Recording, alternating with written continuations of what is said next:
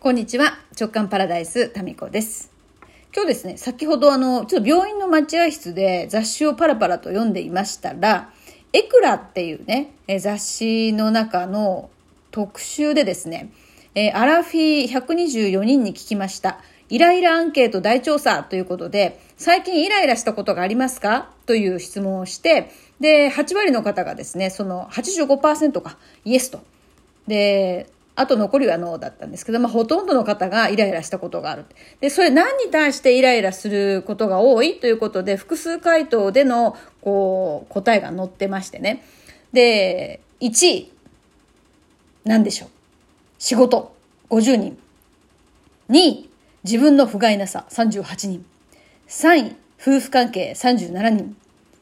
で、あとはですね、世の中の不道徳とか、社会問題とか、親のケア、友人関係というふうに続くんですけど、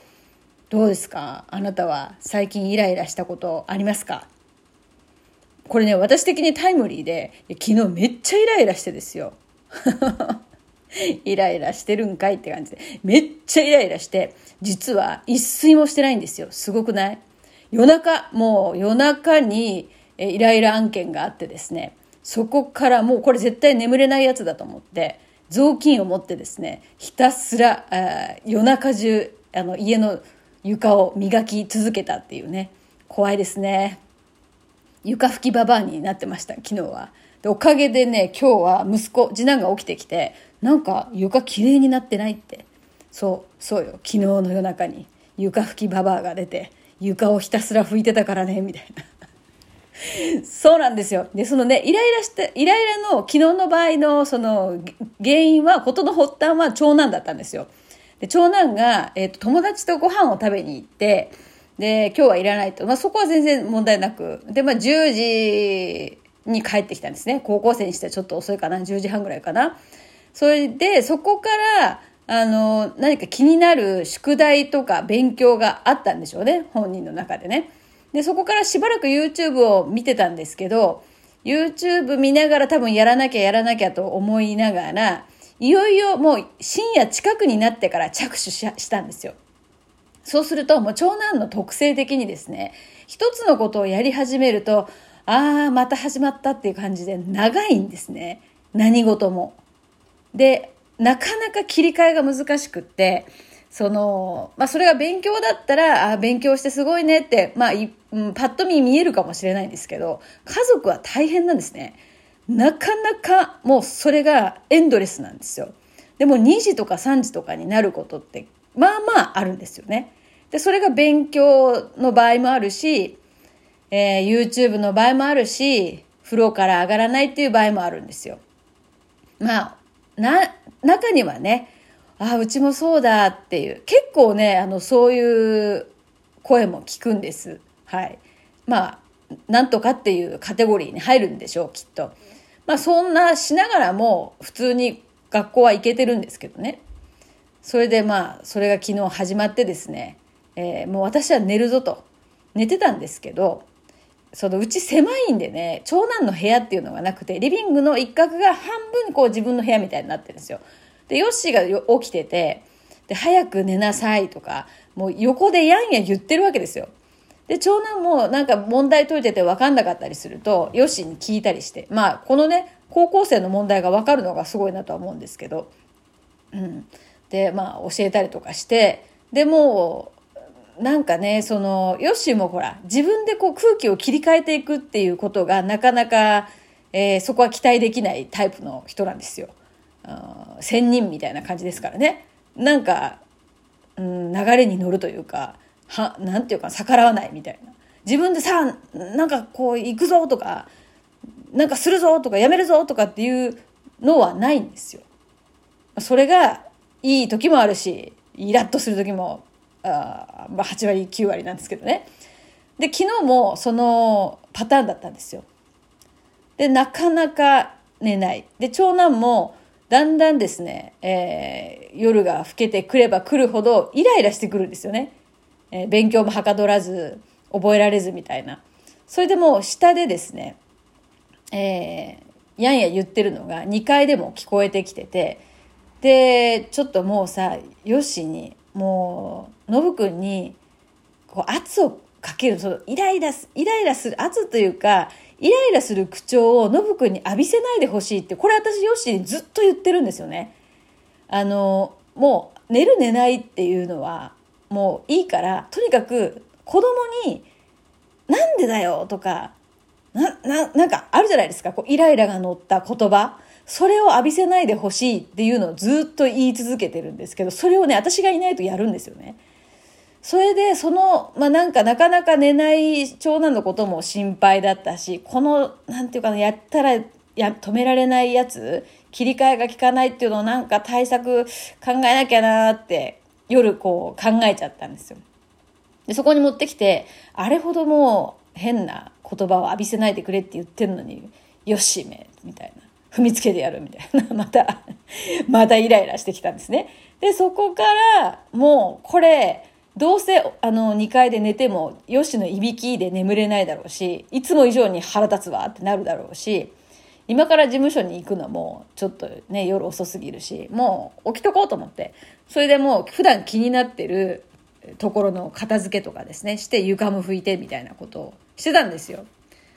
でも、朝起きてきてもやっぱイライラするじゃないですか。で、久しぶりに長引くこう、イライラ感っていうのがあって、まあ、このアンケートでいくとあれですね、夫婦関係。夫婦関係っていうか、もう夫の存在にイライラする。うん。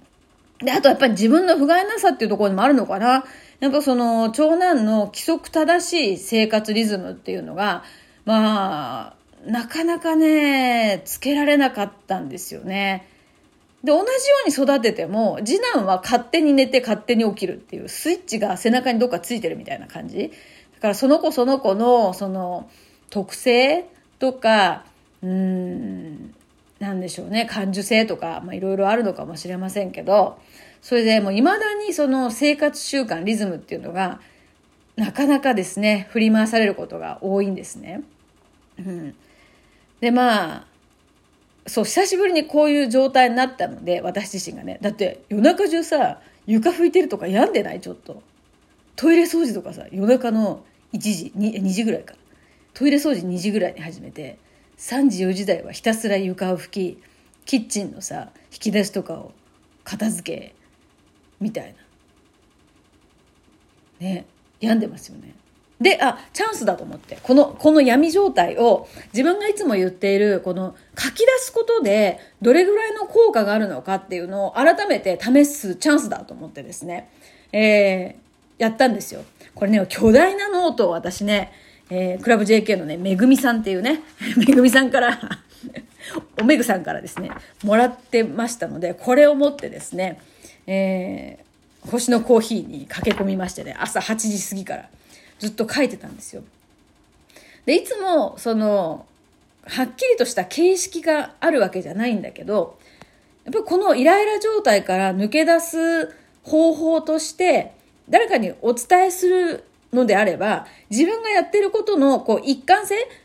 まあなんか適当に書いてるとはいえ、やっぱりなんかそこに法則があるんですよ。自分なりにね。で、こうやって書いてみたところ、あ、そうい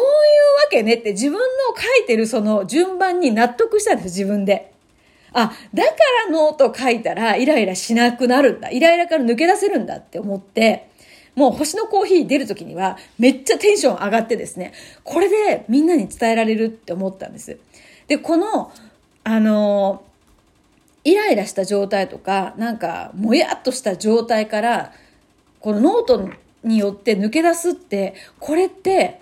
パラレルワールドの移動なんですよ。コツコツはテーブルです。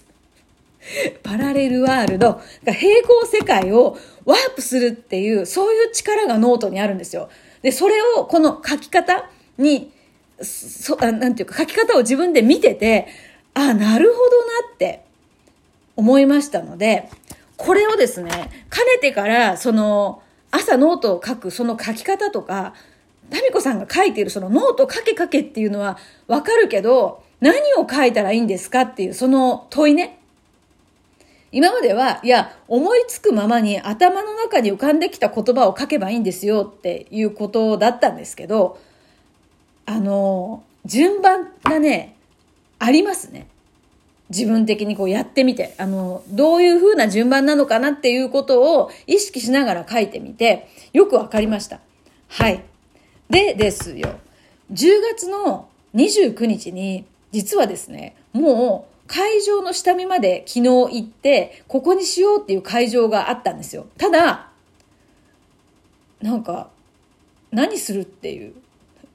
なんかわかります？私、ちょっとこ、これ言うとさ、ちょっと順番がさ、違うのかもしれない。一般的なセミナーの開催と。会場をね、見てから決めるんですよ。で、大体その、年間プラン作成講座とかやる会場っていうのは、こういう、ここみたいなのが毎年のところで決めてるんですけど、なんかね、ふと、もっとこう、お家みたいなところで、お家みたいな、カフェみたいな、そういうアットホームなところで、リアル開催しながら、でも、ズームでも参加できるような、なんかそういう感じにできたらいいなって思ってたところ、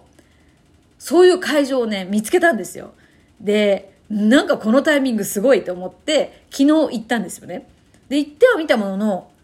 何しようかなってその会場で。で、あ、これやん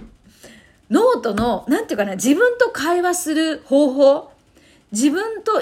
だからノートを使って自分をインタビューする方法。それをですね、えー、ハイブリッドで、今回初めてハイブリッドです。リアル開催とオンラインと、それをやりたいなって思います。はい。